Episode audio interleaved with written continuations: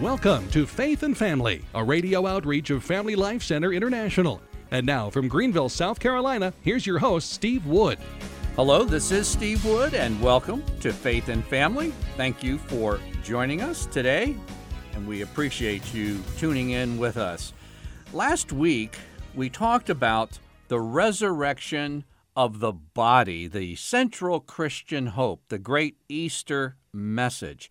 Just like to recap a little bit of that for you as we begin today, because we're going to move on from that to some other truths about what eternal life will be like in heaven. But let's go back to the resurrection of the body.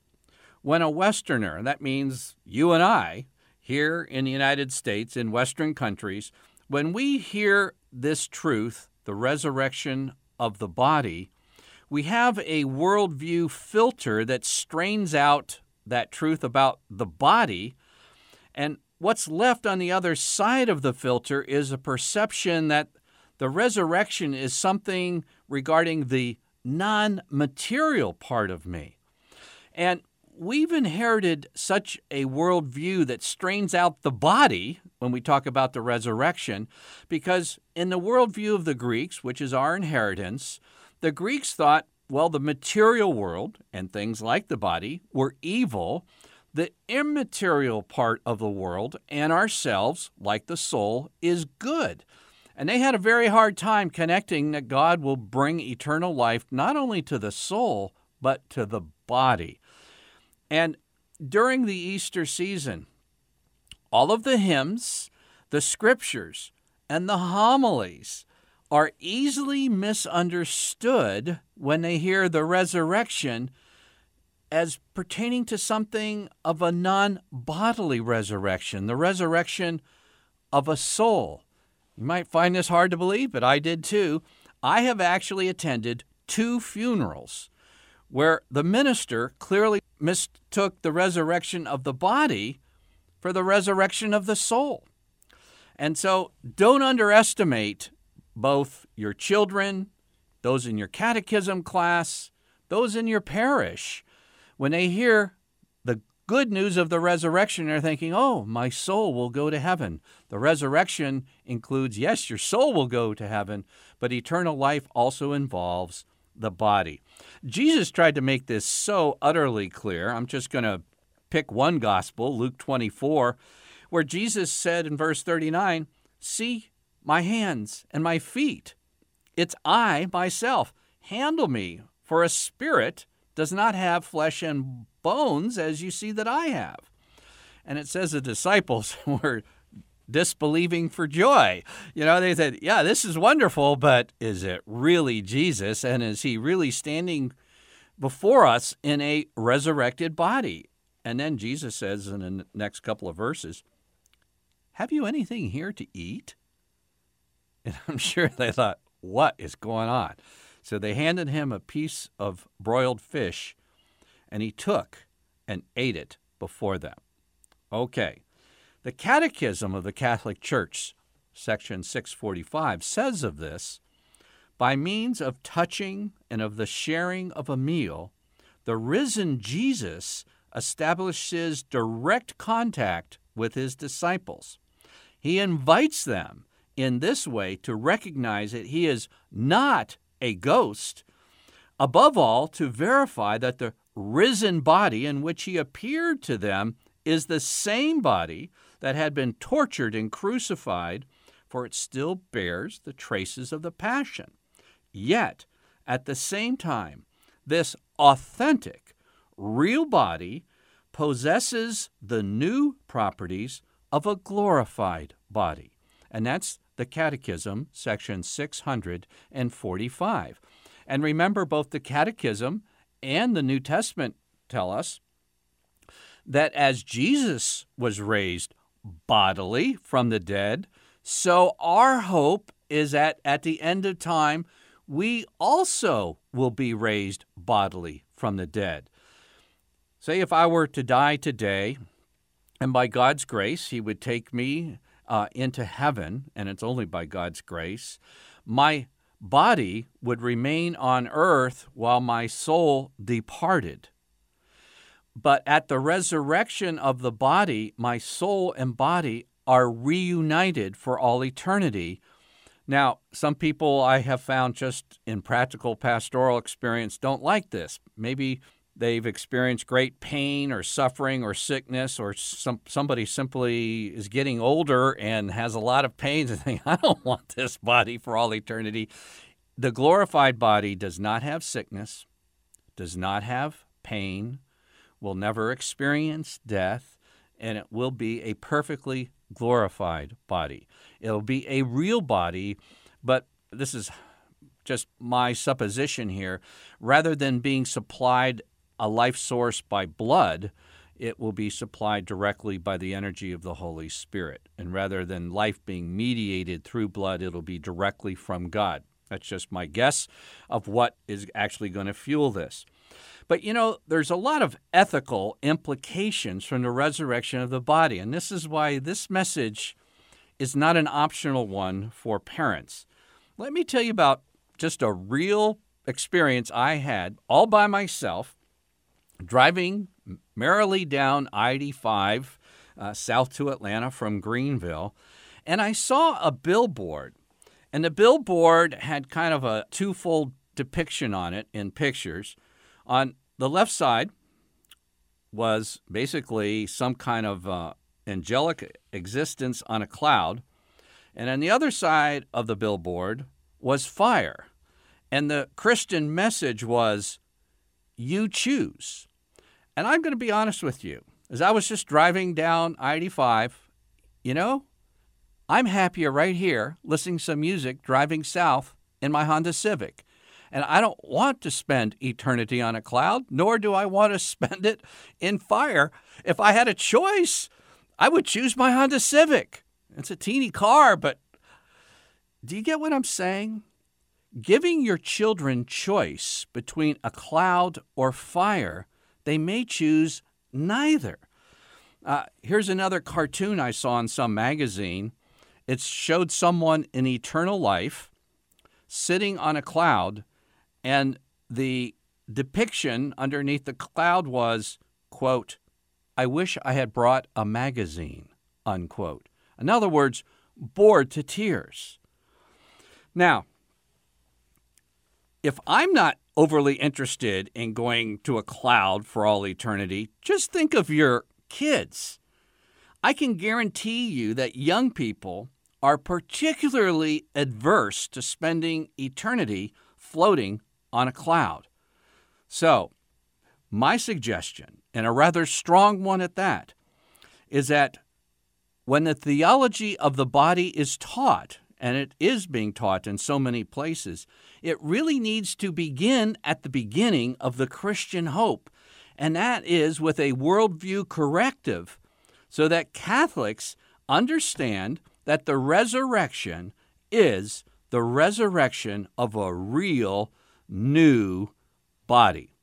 Now, what happens practically, ethically, morally, if you don't believe in Christ and basically just have a hope for eternal life that includes a new body? You don't have that hope.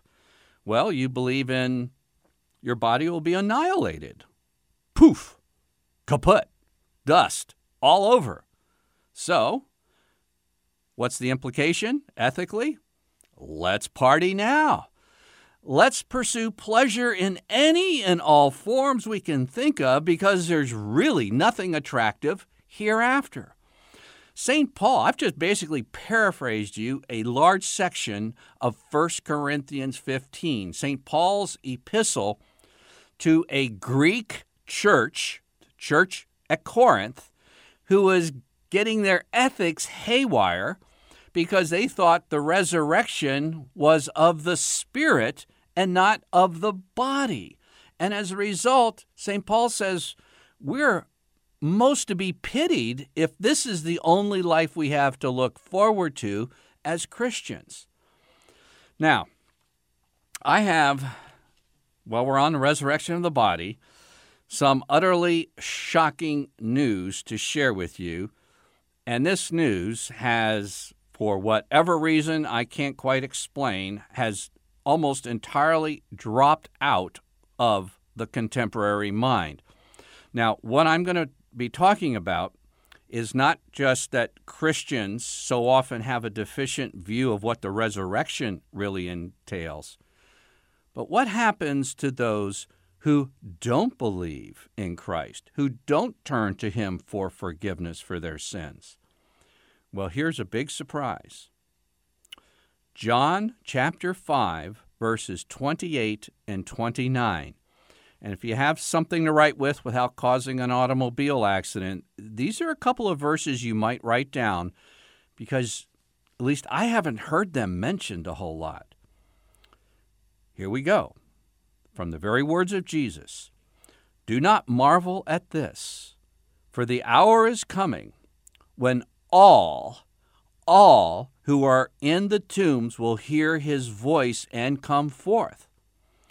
Those who have done good to the resurrection of life, and those who have done evil to the resurrection of judgment." You see, if you don't believe in Jesus, you'll say, well, uh, you know, I don't want to go to heaven. I don't want to live on a cloud. It's just going to be poof, kaput when I die. No. For eternity, hell will involve your conscious mind, your soul, and not a glorified, but a resurrected body that will be tormented with physical punishment for all eternity in hell. Now, I didn't think this up.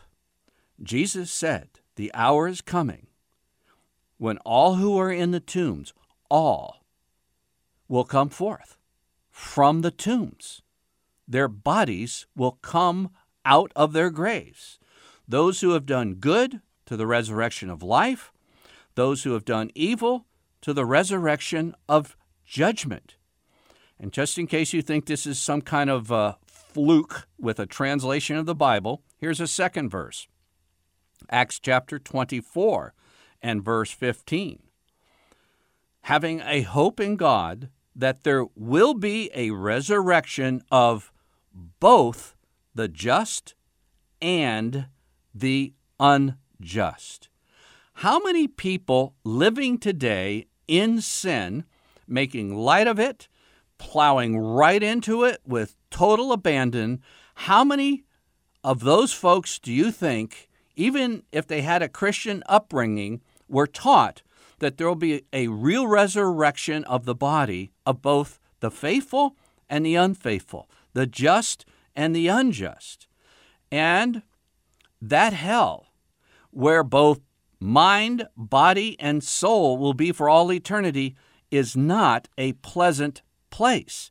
Now, I realize that there's many people today that say, well, hell doesn't exist, or not many people are going there, or if you do go there, don't really worry about it because it's really not going to be too bad. I'm just summarizing a lot of modern theologians, okay?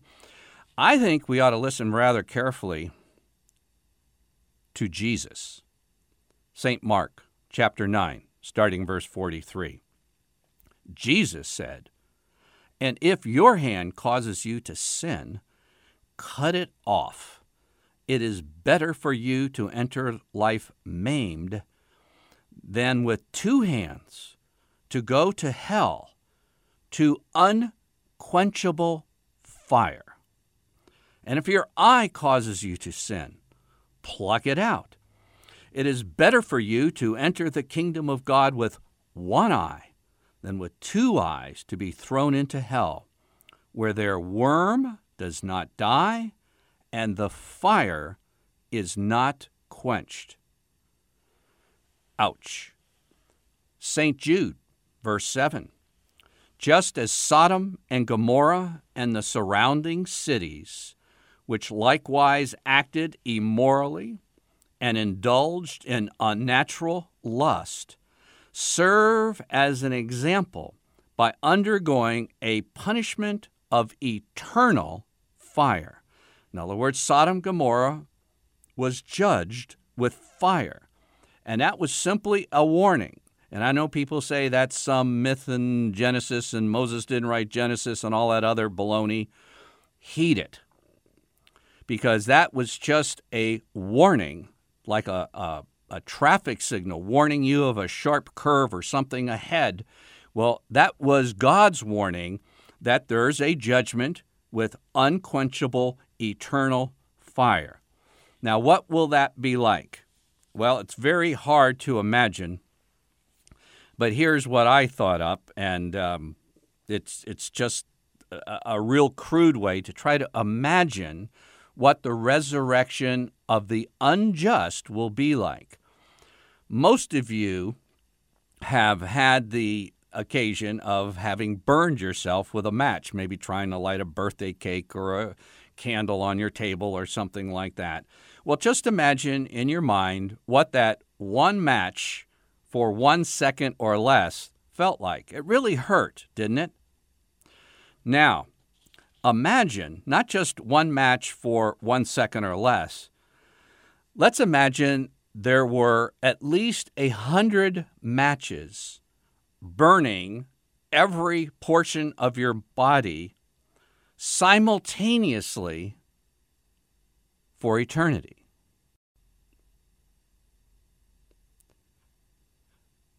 The direction of our culture would not be going in the same way if people heard this with regularity. Those who sin in the flesh will be tormented for eternity in a very, very real body. And unconfessed mortal sins committed in the body will be eternally punished in kind with an excruciating punishment in a raised body. My advice? Get to confession.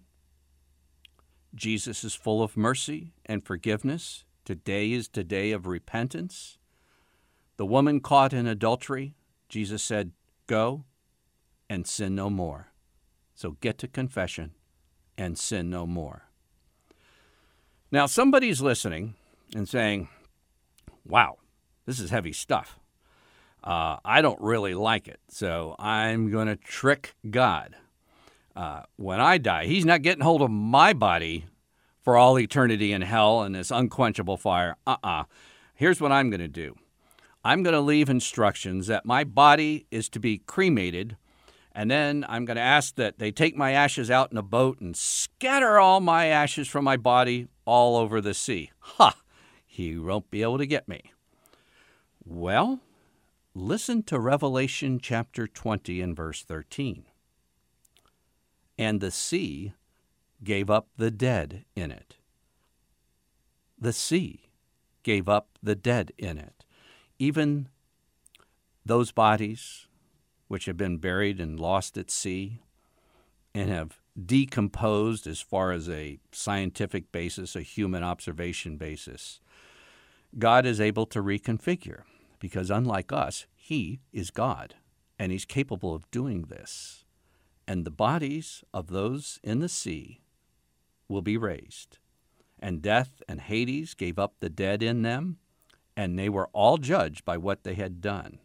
And death and Hades were thrown into the lake of fire. This is the second death, the lake of fire. And if anyone's name was not found written in the book of life, he was thrown into the lake of fire. There's no escaping this. There's heaven for eternity and hell for eternity. And God doesn't wish anyone to go to hell. It's by your choice and your actions. I need to just say from the Epistle to the Hebrews, chapter ten and verse thirty-one, it is a fearful thing to fall into the hands of a living God.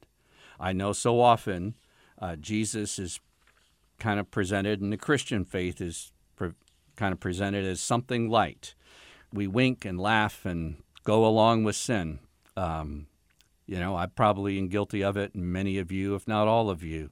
But it's not really something light. It shouldn't be dealt with light in our own lives. and we need to be able to convey. And this isn't a truth you need to share with your children or your teens uh, every week, but they do need to know that there will be a resurrection of the body, that there will be a resurrection, a bodily resurrection of the just, and there will be a bodily resurrection of the unjust that will experience eternal torment. That's it. I didn't invent this. This, in the very near future, what I just shared with you, particularly uh, relating to judgment for sins in the flesh, will be illegal. I will not be able to share these scriptures and this application to you over the air. So you have been given it. Pass it on to your children. The day's coming when this will not be allowed to be publicly transmitted and communicated. And even today, it's almost by simple neglect isn't communicated already. So let your teens and your young people know of this. You know, I believe many of our young people, and even grown children who have wandered away from the faith, have done so because this world seems so much more attractive and compelling than any vision of heaven they have notions of. Now, granted, if I were to die today and God would accept me into heaven, uh, uh, my body would remain on earth, my soul would go to some place that we refer to as up there. But that's not what I'm talking about today. I'm talking about what's the eternal state like for believers after the second coming of Jesus, after the final judgment. And to really open this whole subject up, you simply need to know the answer to what appears to be a simple question that a lot of people will get wrong. The question is this: where is heaven? Now, I just said to you, you know, right now in the current state of things before the second coming, uh, heaven is the up there someplace. But how does the Catholic Church, following the scriptures ever so carefully, define heaven? It's section ten twenty-four and ten twenty-five of the Catechism of the Catholic Church can open up a whole new vista, a very effective and attractive vista for young and older people thinking, gee, eternal life doesn't sound that exciting to me. And the question is, where is heaven? Section ten twenty-four says, this perfect life with the most holy Trinity is called heaven. Heaven is where God is. Section ten twenty-five, to live in heaven is to be with Christ. Did you get that? It's not clouds, it's not golden streets and all that type of thing. So you ask yourself the question, where is Jesus after the second coming, after the final judgment, and for eternity? Where is Jesus? Well, it's real clear. The second to last chapter of the Bible is very clear. Jesus comes from up there heaven to earth, and earth is, so to speak, divinized or glorified by the very presence of God on earth. And the New Jerusalem, the believers in Christ, coming down out of heaven from God. And it says, behold, the dwelling of God is with men. He will dwell with them. They shall be his people. He'll wipe every tear away from his eyes, and then he is making a new heavens and a new earth. You see, you're supposed to pray, thy kingdom come, thy will be done on earth as it is in heaven. There's going to be a joining of heaven and earth, and the hope of that new heaven and a new earth is to be with Christ, and I'm quoting now from section ten forty-two of the Catechism, at the end of time, after the universal judgment, the righteous will reign forever with Christ, glorified in body and soul, and the universe itself will be renewed. And there's basically going to be made a whole new glorified earth that will be paradise restored. But without sin, war, pain, sickness, death, what will be here? Well, generations of families who believed in Christ and followed him faithfully. There will be trees, rivers, fruits, vineyards, mountains, breathtaking, pristine natural beauty. There will be cities and nations, rulers and kings. Jesus said, if you're faithful following me, I will give you ten cities, not ten clouds. You see? And according to Isaiah sixty-five, in case you're an animal lover, there's going to be all kinds of animals.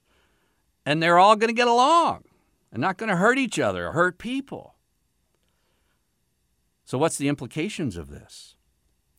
Our first Pope, Saint Peter, said in his second epistle, chapter three, he tells us about the really, really, really big bang. And I'm not talking about the unprovable theory of something that occurred supposedly five billion years ago. I'm talking about the big bang that's in the future. He says, the day of the Lord will come like a thief, and the heavens will pass away with a loud noise, and the elements, the very elements of the universe, will be dissolved, and then he makes a new heavens and a new earth. How long? It could take him quite as long as a nanosecond. Personally, I hope he stretches it out so we can watch the creation of a brand new universe with families, with generations of families to be together for eternity. You've been listening to episode twenty-seven of Faith and Family Radio. Till next time, this is Steve Wood. May God bless you and your family this Easter season.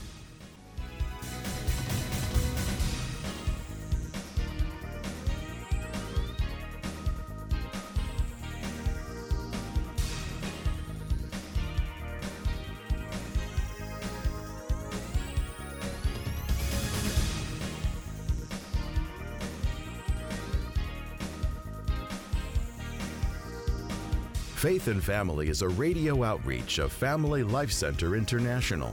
Visit us online at dads dot org.